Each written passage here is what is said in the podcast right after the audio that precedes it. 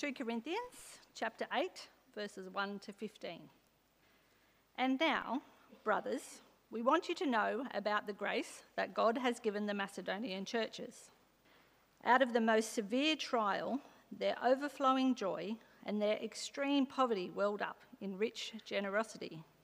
For I testify that they gave as much as they were able, and even beyond their ability. Entirely on their own, they urgently pleaded with us for the privilege of sharing in this service to the saints.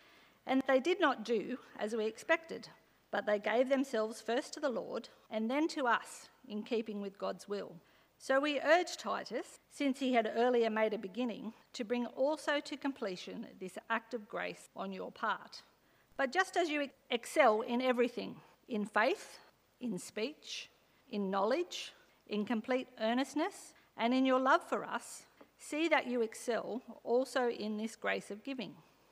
I am not commanding you, but I want to test the sincerity of your love by comparing it with the earnestness of others. For you know the grace of our Lord Jesus Christ, and that though he was rich, yet for your sakes he became poor, so that you, through his poverty, might become rich. And here is my advice about what is best for you in this matter. Last year, you were the first, not only to give, but also to have the desire to do so. Now finish the work, so that your eager willingness to do may be matched by your completion of it, according to your means. For if the willingness is there, the gift is acceptable according to what one has, not according to what he does not have. Our desire is not that others might be relieved while you are hard pressed, but that there might be equality. At the present time, your plenty will supply what they need, so that in turn, their plenty will supply what you need. Then there will be equality. As it is written, He who gathered much did not have too much and he who gathered little did not have too little. Thank you, Jenny. Well, keep your Bibles open and uh, or your devices, uh, however it is. And I wonder when we read a passage like that one, perhaps some of us, uh, our defences might have gotten up. You know, we think, mm, here we go, the church about to go on about money. The nature of the topic that Paul addresses in this chapter, chapter 8, and in chapter 9, is all around our finances or giving, generosity. And uh, it can be difficult for us. Uh, it's difficult for the Corinthians, and it can still be difficult for us even today. I heard a report yesterday on, on the news, uh, again, that looks like interest rates are likely or assume they might go up again on the 9th of November, another 0.25% in, in the whatever it is, the thingy that affects the interest rates. Um, and uh, and it's, it, some of the statistics that were sort of being thrown around were quite, um, you know, they feed into our psyche of how bad things are at the moment, uh, economically for us as a nation, even though uh, we are by far up there uh, globally in terms of um, lifestyle and, and stability and security and so on. But the, the reality is, right now, um, we hear that things are really tough. Things are difficult, and many of us will be feeling that. In fact, many of us, I have no doubt, um, have felt that for some time already. It's one thing, isn't it, um, to know that our household budgets uh, are, are, going to be under a threat, but it's a whole other thing um, to be I guess, challenged at a time like that, that if, if we did have spare money or if we did have extra money, that we should be giving it to the church. Uh, that's just the reality. Which is why I'd like to suggest this morning this passage is really and especially important for us. Even though we might be living and are living in challenging times financially and economically. And also, you, you know what I can't help but think in preparing this series? The way the passages landed, so we usually look ahead and we just put in the next passage or part of it into the next date. And it works out that I'll be preaching from chapter 8 and chapter 9 as, um, as the last two sermons in this series that I'll be preaching with you as a church. I can't help but think God, uh, God wanted that, knew that to happen. I, I think it affirms the fact that this is an important issue and it's worth us discussing and hearing from God in, and being reminded. Well, speaking about um, finishing up, um, curiously, uh, I've been looking at uh, Paul's life and particularly towards the end of Acts and uh, just looking at him saying goodbye to the Ephesians. You may remember it's recorded in Acts chapters 19 onwards. And in Acts chapter 20, The Apostle Paul is, uh, has realised his ministry's come to an end in Ephesus. He's been living there in that little city for about two or three years. It's the same um, city from which he's written this letter to the Corinthians, right? So he's in Ephesus writing these letters to the Corinthian churches and, and dealing with their issues. And he loves the Ephesians and, and they've loved him. And, and the gospel has taken a hold in that city and it's just ripped through it. In fact, it's actually started to affect the economy of the city of Ephesus. Um, the local idol makers were slowly going out of business because people had stopped buying idols, basically. They'd come to faith in the one true living God, the resurrected Jesus, and as a result, it was affecting the local economy. Uh, but at the end of this period, uh, obviously the, the, the, city started to rise up a little bit, the churches are growing, there's this tension. And, and there's a, a bit of a brouhaha that happens in, a, um, in, a, in one of the, um, or the main um, uh, arena there in Ephesus. You can still go there to this day. I've been there, uh, and a number of in the church, a small number of us here uh, went in 2012 and, and had a look. And we stood there, and right by this actual the amphitheatre there, there's a big sign at the front because it's a tourist. The remains of Ephesus are a tourist attraction. There's a big sign out the front which is the entire Acts chapters 19 and 20 written out because it's a historical site, and this story of what took place in that actual amphitheatre there, and it's massive is recorded there. And you can read about it. And right at the end of chapter uh, uh, 20 of Acts, the last thing Paul passes on to this church, right? It, the big brouhaha happens. He's going to get beaten up because of the economy, the way it's been affected.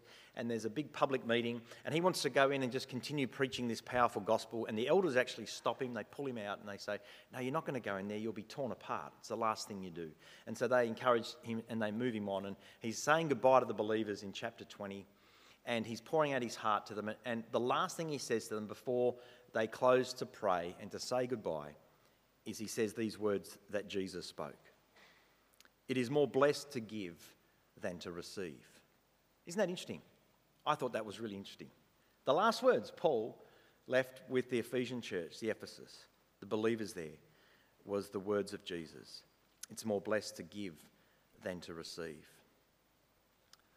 Well, um, that's something we all know, and many of us have perhaps said that, and, and, and we would give lip service to it. And many of us here actually practice that, and you will know exactly how true that is. You will know, you'll be able to testify in your life that it is actually a, a, a much greater blessing to be able to give generously without expectation of getting something back, to be able to give generously. And, th- and when you do receive from someone, it, you actually go, oh, thanks, that's great. But it's actually a better feeling. You feel more blessed when you're actually giving.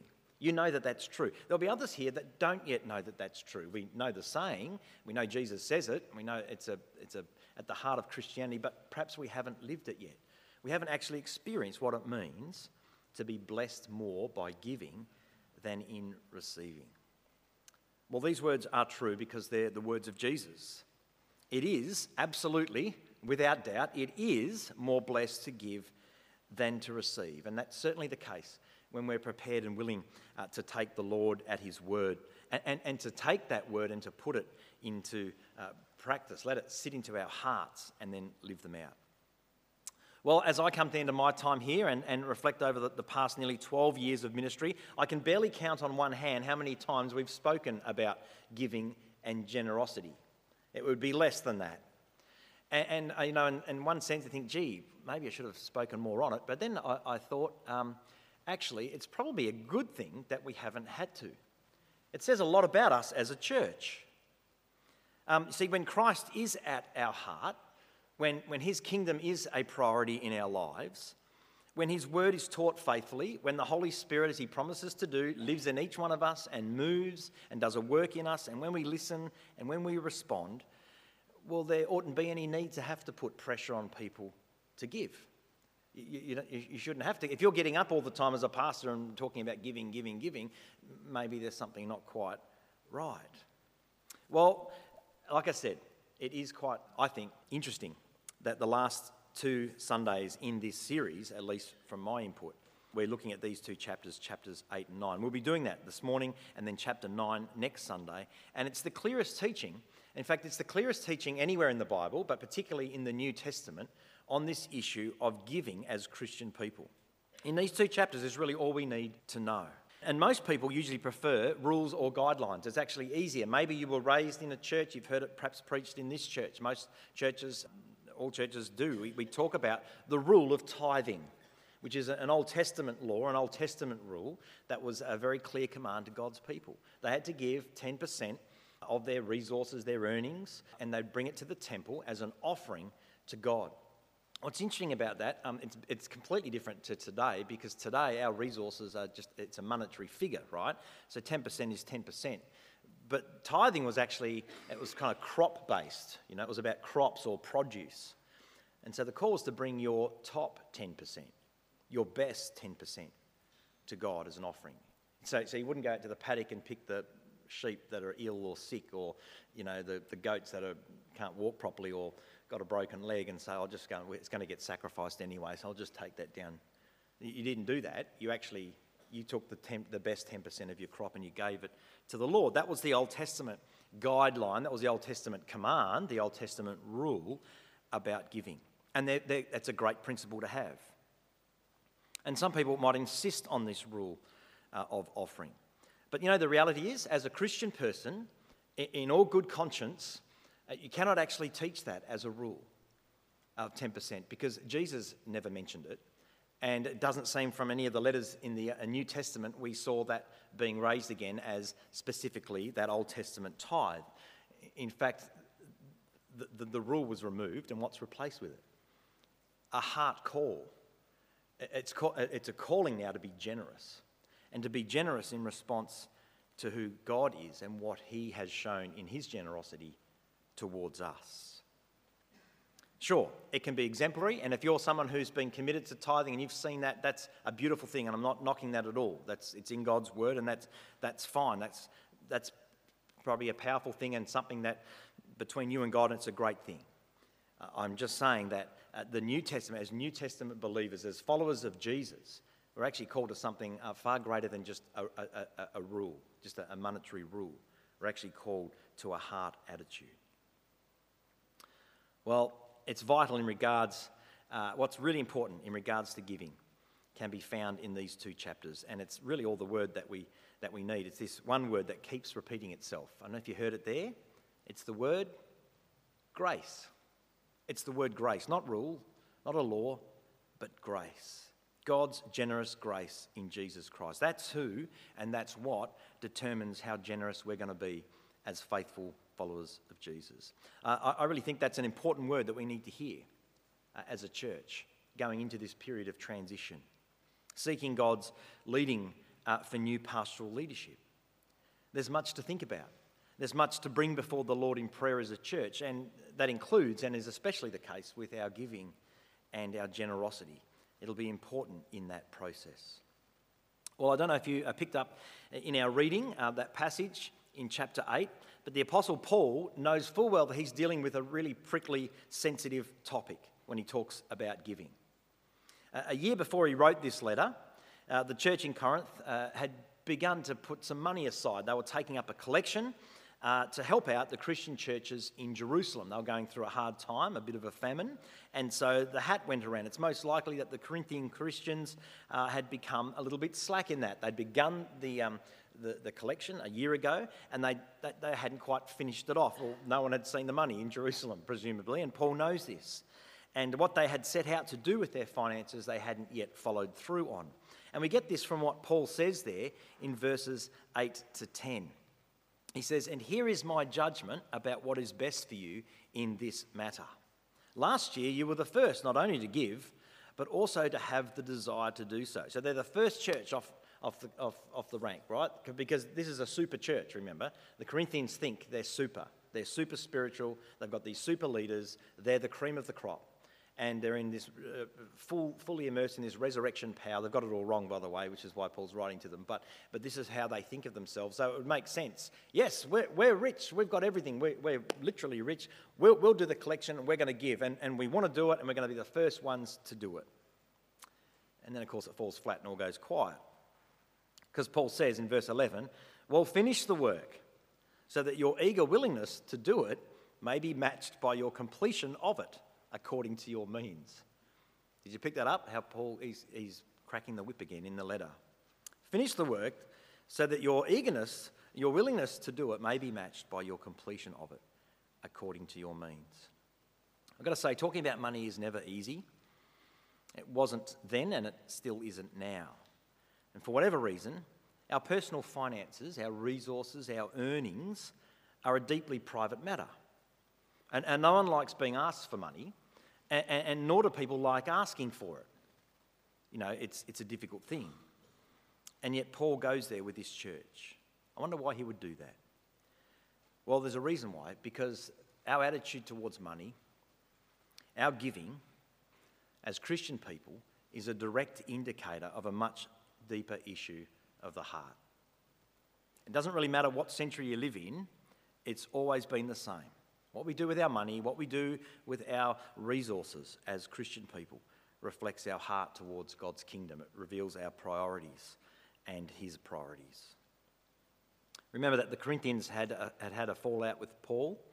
Um, he was no longer their founding father in their minds. Remember, there was a, a bit of um, angst going on there over a number of issues. They didn't have anywhere near uh, the same degree of fondness towards him as they once had. As an apostle, they certainly didn't respect his authority. They'd found new leaders. Um, in fact, their falling out with Paul was probably the very reason uh, that the collection of money for the Jerusalem church got put on the back burner because they, they realised, oh, this is all Paul's idea anyway. Um, and so they've just decided to put it aside and, and, and to no longer pass the hat around. And so, in part, when Paul writes Second Corinthians to get this church, he, he does it in part to get this church back on track. And the challenge he gives them in this chapter is part of getting them back on track. In fact, Paul says something really extreme a few times in this passage. I wonder if you picked it up as we went through it. Uh, I've put each one up uh, individually. We'll read the first one, uh, verse 8 of chapter 8. He says, I'm not commanding you, but I want to test the sincerity of your love by comparing it with the earnestness of others. He's not going to, I mean, he could just write a command, but he knows that's not, not what we do. It's about our heart issue. I'm not commanding you, but I want to test the sincerity of your love by comparing it with the earnestness of others. He, can, he says uh, later on in the chapter, not in our reading, but certainly in the chapter, verse 24, he says, Therefore, show these men the proof of your love and the reason for our pride in you. These are the men who are being sent to, to pick up the collection from the Corinthians. Therefore, when these men turn up, uh, show these men the proof of your love and the reason for our pride in you so that the churches can see it also. And then uh, the little bit of the first bit of chapter 9, which we'll, um, we, we, won't look at again, we'll, we'll skip over that next week, but verse 3 of chapter 9. He says, uh, But I'm sending the brothers in order that our boasting about you in this matter should not prove hollow, but that you may be ready, as I said you would be. You know, I can't help uh, but think here, just as an aside, you know, Paul's been accused of being a bit of a manipulator and he's kind of not reliable and he's this, that, and the other. You can kind of pick up, Paul, Paul's got a bit of a sting in all of this, hasn't he? These are, this is a pretty extreme, pretty direct way of trying to prompt the Corinthians to be faithful and to follow through on what they had committed to. I want to be able to boast about you, just like you boast about yourselves, you could hear him saying under his breath. I'd love to do that. I've been telling people you are a great church and that you're super spiritual, and because you say you are, right? and, and you're the first to want to give, so we haven't seen the money. So, so, you know, make me proud in being able to boast about you by following through, is what he's saying. What Paul is doing here is making it very clear that their renewed efforts towards giving will be evidence of their earnestness. It'll be evidence of their actual spirituality. You know, they can, they can float around in the clouds as much as they like if it's not manifesting itself in real time and space, in personal relationships, in, in, in the way we, we live our lives, in the way uh, we give our money as Christian people, then it's, it's, it's fairy floss, you know, it's, it's just all hype and hysteria. And Paul's saying this is an opportunity to prove and when he says, he says um, that he wants uh, to test the sincerity of their love or to test the earnestness of their love in verse 8, he uses the same word that's used in Greek for the legitimacy of a child, of someone's child. Right? He knows why he's using this word. So what Paul's saying is that he wants uh, to prove the legitimacy of the Corinthians' love. He's saying, You say you've got love, well, well, where's the legitimacy of it? You can claim that your love's legitimate, but the way to prove the legitimacy of that love is by how generous you are in giving. Uh, I've been uh, in pastoral ministry for just under 20 years um, at this church and two others in a formal capacity. And I've, I've heard it said uh, that to me over that time uh, by a small number of pastors, other colleagues that I know, and, and the occasional treasurer, certainly not our treasurer here, that when it comes to people's responses towards giving, I've heard it said that they'll notice that often the first sign that someone has decided when they've come to the church to hook in and belong to this, to, to this particular church uh, is that they'll start giving. They'll start contributing financially to the church. They give towards the ministry and the mission of the church. But, but you know, it goes the other way too, so I'm told. The first sign that someone is pulling back or pulling out or has dropped off from their participation, their belonging in the church, is often when their giving stops. You see, our giving uh, matches our hearts. Now, I don't personally know that, just so you know. I've, I've never um, ever shown any interest or desire to know uh, what people give, and most treasurers are exactly the same. David, uh, our treasurer, is, is, is very similar. We wouldn't have it, we, we don't know. We don't talk about it. It's not about that. We, we're not interested in who gives what. That is between yourselves, ourselves, and the Lord, and, and we respect that. So I'm not, please don't hear me say that I'm blowing the lid on going through lists or anything. Um, some churches do that. Um, you know, some churches membership, you actually get your own envelopes with your family name on it, and someone's keeping a ledger of how often. Sorry. Can you still hear me? Is that okay? Um, so, so there'll be someone in these churches that keep a ledger, and they actually they actually make sure that you are giving. We don't do that because we genuinely want it to be something that comes from the heart. Well, right about now, this is getting a bit personal, isn't it? Maybe making some of you feel a little uncomfortable. I know I feel uncomfortable. Well, Paul knows that's exactly how the readers at Corinth, the Christians at Corinth, are also feeling at this point as well. So let's get to how we get there. How do we move from being cash strapped and financially stressed to proving the genuineness of our heart. I don't doubt for a minute that anyone as a Christian uh, has a genuine desire to be a generous person. I don't, get, I don't doubt for a minute that any of us, as we gathered around the Lord's table and were reminded of God's generosity to us in Christ, that He gave everything. He became poor so that we would become rich. I don't doubt that for a minute that that's not our heart's desire, that we share that as God's people.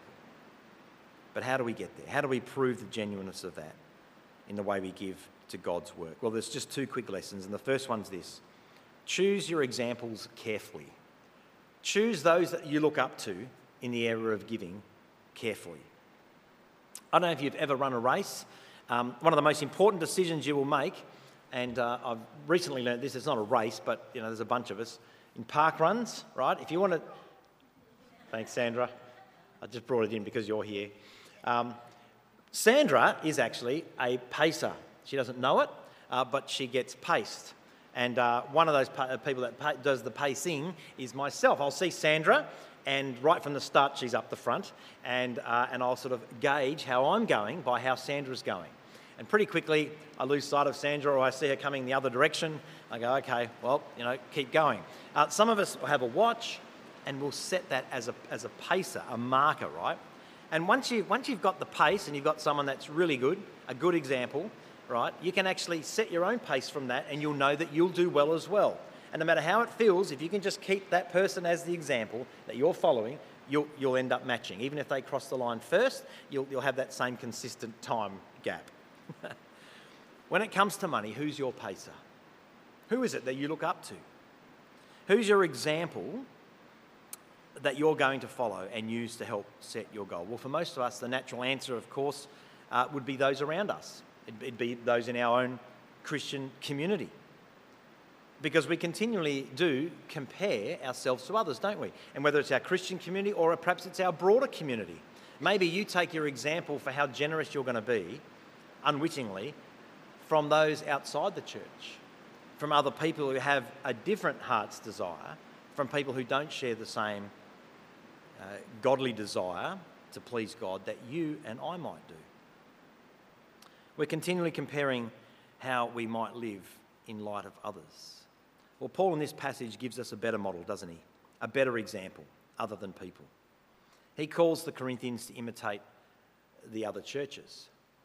He actually says to them, Have a look at the Macedonian churches, the churches in Philippi, Thessalonica, and Berea. He says this later on in the chapter. And funnily enough, these were not rich churches at all. In fact, they were quite the opposite to the church in Corinth. Paul even speaks of their extreme poverty in verse 3. Um, despite their poverty, look at how it was these churches were well known, the way they gave. Not what they gave, but their generous hearts in giving. He says in verse 2 that they gave with an abundance of joy. Also in verse 2, with a wealth of generosity. He's not talking about the number, he's not talking about the percentage, he's talking about their hearts. Verse 3, they gave according to their means and beyond their means. Verse 4, they were begging for the favour of giving. What does that mean? It means they so knew this is a blessing that they just went, Oh Lord, give me an opportunity to give. You know, it's that kind of that eagerness. Like, you know, uh, I've heard it said in, in some circles, and it gets used poorly, but it does make sense. You can't outgive God. So go on, try. you can at least try.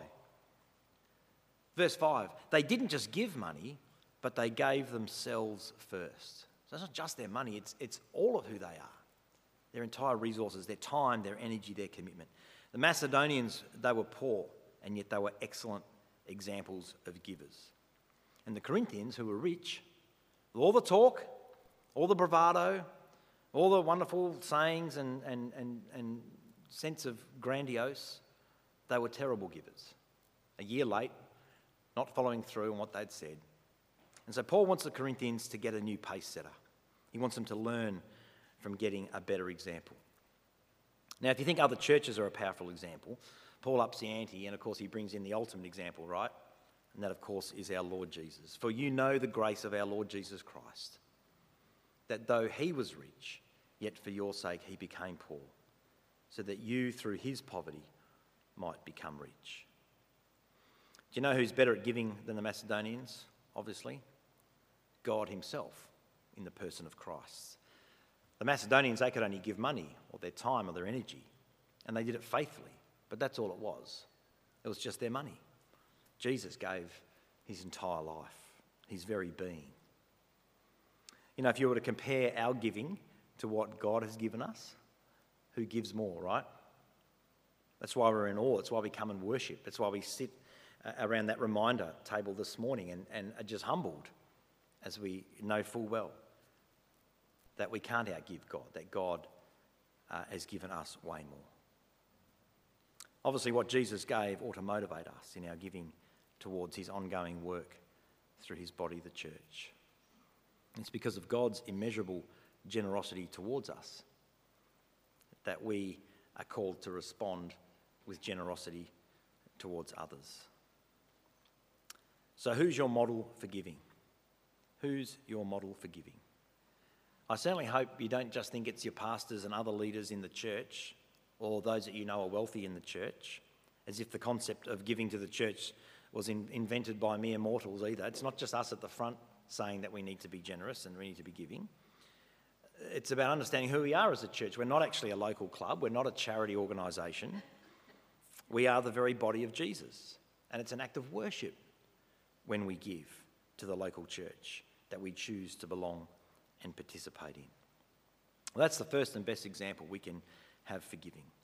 And there are others also within our churches. Maybe you should find someone that you know is a faithful giver. Get alongside them and say, hey, listen, I, I, can I be bold enough to presume that you are actually a good giver? You, might, you don't have to know what they give, but you just know, you know someone with a generous heart. Say to them, how did you get a generous heart? What, what are the things you do? That doesn't just happen. God doesn't just put those things in, in you. It's a partnership. God puts it in our hearts and then we act. So, so get alongside someone that you see is a generous person and say, hey, look, I really, I sort of struggle in this area. I, I know what I should be doing. I, I feel, but I, I struggle to actually, to, to, can, you, can you help me? What is it, what are the practices that you put in place? How is it that you give? What is it that you do? As Paul says in verse 7, see that you also excel in this grace of giving. So who's your model? The second thing this morning is this trust in kingdom economics. Now, I'm no economist, but you can see there's a principle here.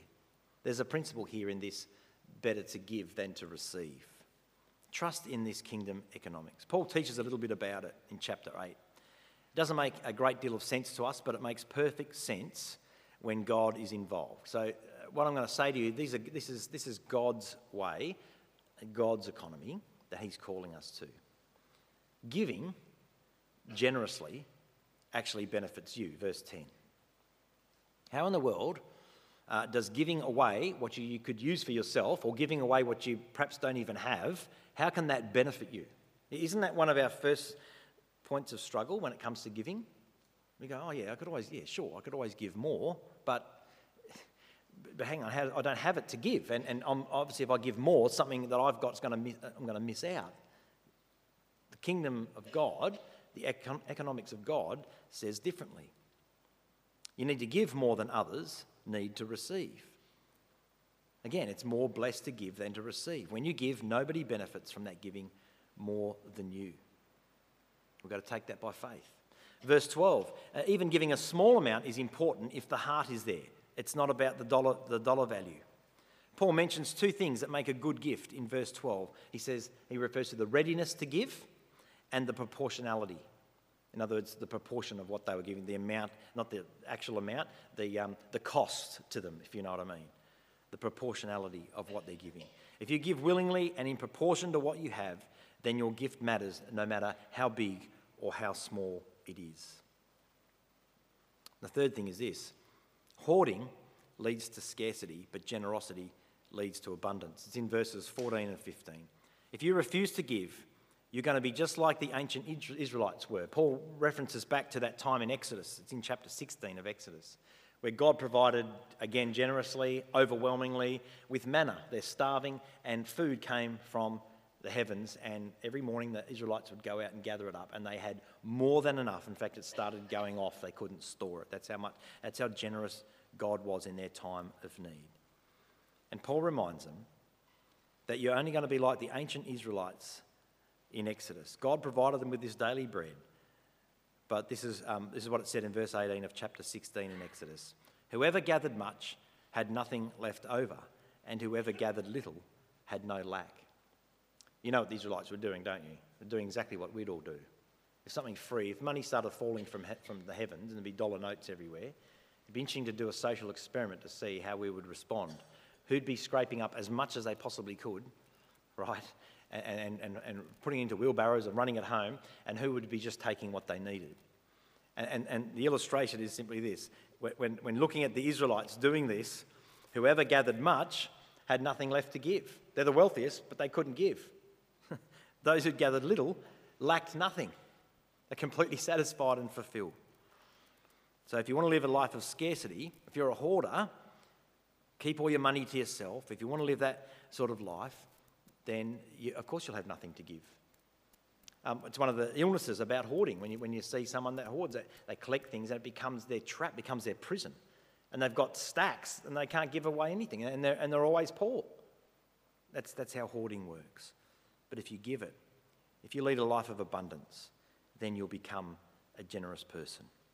I'm sure many of you can think of that uh, of someone you know in your life who seems to be like that. They just can't seem to get rid of enough money, and they're, they're never without, and yet they, it flows through them. Their generosity, not just money, but, but things and time and energy and resources. Well, that's how God works. That's His kingdom economy. Church, we're going to look at this again in, in, a, in a slightly different way next Sunday from chapter 9. And it's not because the church needs money, okay? It's because we need to give to the church that we belong to and serve in. So this isn't a call saying we need money because, you know, we don't have any money or we're broke or, you know, we're behind budget, which we are. This, this, is, this is more saying to you as a church that we need to give more than the church needs to receive from you. Do you get what I'm saying? If that's confusing, let me, let me continue. For, for, uh, for a little while now, it's probably been the other way around in, in, at Taree Baptist, particularly with COVID and so on. Um, and just for those, just a little bit of pragmatics here, we have our budget and then we have costs. Okay, so our budget, and you'll see an update in our church life email, our budget, we're actually consistently behind in meeting our budget. And some of you have rightly asked, hang on, how are we still functioning then? If we're consistently that far behind in our budget, how are we still Well, there's a difference between a, budget and costs. We're still meeting costs, just. Sorry, David, you have to block your ears. David's going to be going, really, Chris? Um, I could get David to come up here, but, you know, he's probably not going to be the most inspiring person in this. So, so, so yeah, so we've got, we've got an arrangement that I'll, I'll do the teaching in that. But it's all right, David. I'm not going to say anything or commit us to anything that is going to cause you any more stress as our.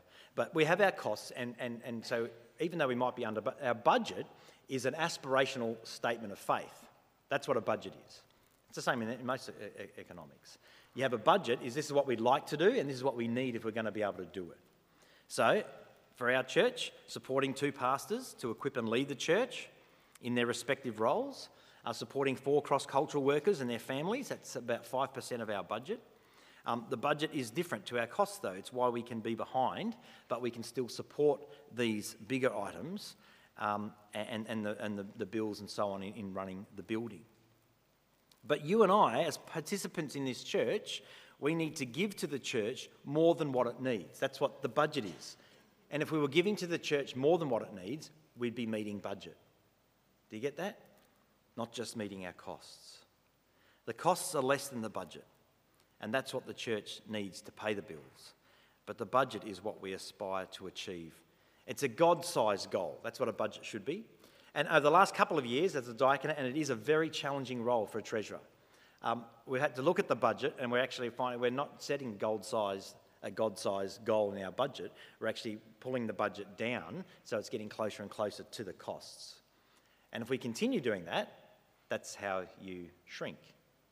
So we need to continue stepping out in faith as a church and, and, and setting that goal and inspiring one another to see what God can do, to prove His generosity in our lives beyond any of our measures. And I can assure you it can be done. It gets done all the time. It's the principle of what God does through His people. To the point where we all look around and you just think, how did that happen? All glory to God, right? We're not singling out individuals who have been able to give more or generous gifts come in we can actually say, we don't know how that's happened. It must have been somehow God working in and through us in this great way. I just want to set that vision for you as, as I leave, okay? Because it is a critical time. How do we demonstrate our love for God and our love for others in this area of our lives? By putting your money where your heart is. One way to do this is by being generous beyond our ability. And those who discover this secret find an immeasurable joy and a freedom. That, and you'll see it, you'll see it in their lives. So let me leave this with you today. We serve an amazingly generous God. And you have been a, an amazingly generous church. You know, this year our main mission month appeal was our highest amount that we've raised in the midst of all of that. That's giving over and above our budget, our main mission month appeal. We raised $20 over 15 grand. And usually it's between 9 and 9 to 12. So God can still do amazing things through little in us. And, I, and I, please hear me as encouraging you and us um, as a church. But we do serve an amazingly generous God. And as we go forward in this time of transition, one of the challenges will be, and I've heard it said already, hey, I guess we get a breather in the budget. I guess we get a breather in the budget only having one pastor. I, I, that's, that's not good stuff to say. That's not a good, I know it means well, but it's not a good thing to say. We certainly get a breather in our costs, but we don't ever need to have a breather in our budget. Our budget is what we strive for, our budget is what we set under God to be able to achieve. And this church needs two pastors. Most churches our size, size have at least two pastors. If you're to compare and look at other, other things, oh, let me encourage you with that. Um, I know I'm encouraging Evan big time with that too. Uh, he's going, just keep it as one. Um, you definitely need two pastors. We do serve an amazingly generous God. And uh, that's what we remembered, didn't we, around the Lord's table? A reminder of his generosity. And we're never more like God in character than when we're being generous, or in all of life. It's a sign that we're actually beginning to get the enormity of his generosity in our lives. Let me pray for us. Father, we thank you that in our own lives we can testify to the fact that your generosity in Christ has transformed everything about us. It changes everything. It changes the way we see the world, it changes the way we see other people. So, Father, we, we confess that again this morning. And with great hearts of, of thankfulness, we, we thank you for your generosity to us in Jesus Christ. We thank you that you made him who knew no sin to have sin so that we might be your righteousness. Father, we thank you that uh, his uh, poverty enabled us to become rich. Jesus becoming one of us and dying, giving up his life, and rising again and promising us new life, the forgiveness of sins, has made us immeasurably rich. I pray this morning uh, for us as a church family. We know this isn't an easy topic. Uh, Father, I ask, uh, Holy Spirit, that you'd speak to each one as we, as we need to. Please encourage those who are already giving above and beyond. Father, uh, strengthen those who are despairing at this time, who, are, for whatever reason, are, are facing um, not just one off financial difficulties, but have been consistently facing financial difficulties. We pray, Father, that you would uh, encourage them, that you would strengthen them, that you give them ways and means to be able to see how, even in the midst of that, uh, there's room still for generosity, and we ask that you would uh, uh, uh bless them abundantly. Father, for those that do have resources, we ask that you'd uh, continue to encourage and inspire us um, to, to, to use them in ways that, that um, reveal our heart and our heart's desire to serve you to prioritise you in our life. I thank you for the faithful giving over many, many decades and many generations, even in this church. We thank you that as we look over, past over the history of this church, we see your faithfulness time and time again. And so, even in this season of uncertainty and change and transition, we can trust you that you will do immeasurably more than we could hope or ask for. And I pray this in the mighty name of Jesus for us, your local church here, and for all churches in our region as together we seek to live out your kingdom. We ask these things in Jesus' name. Amen.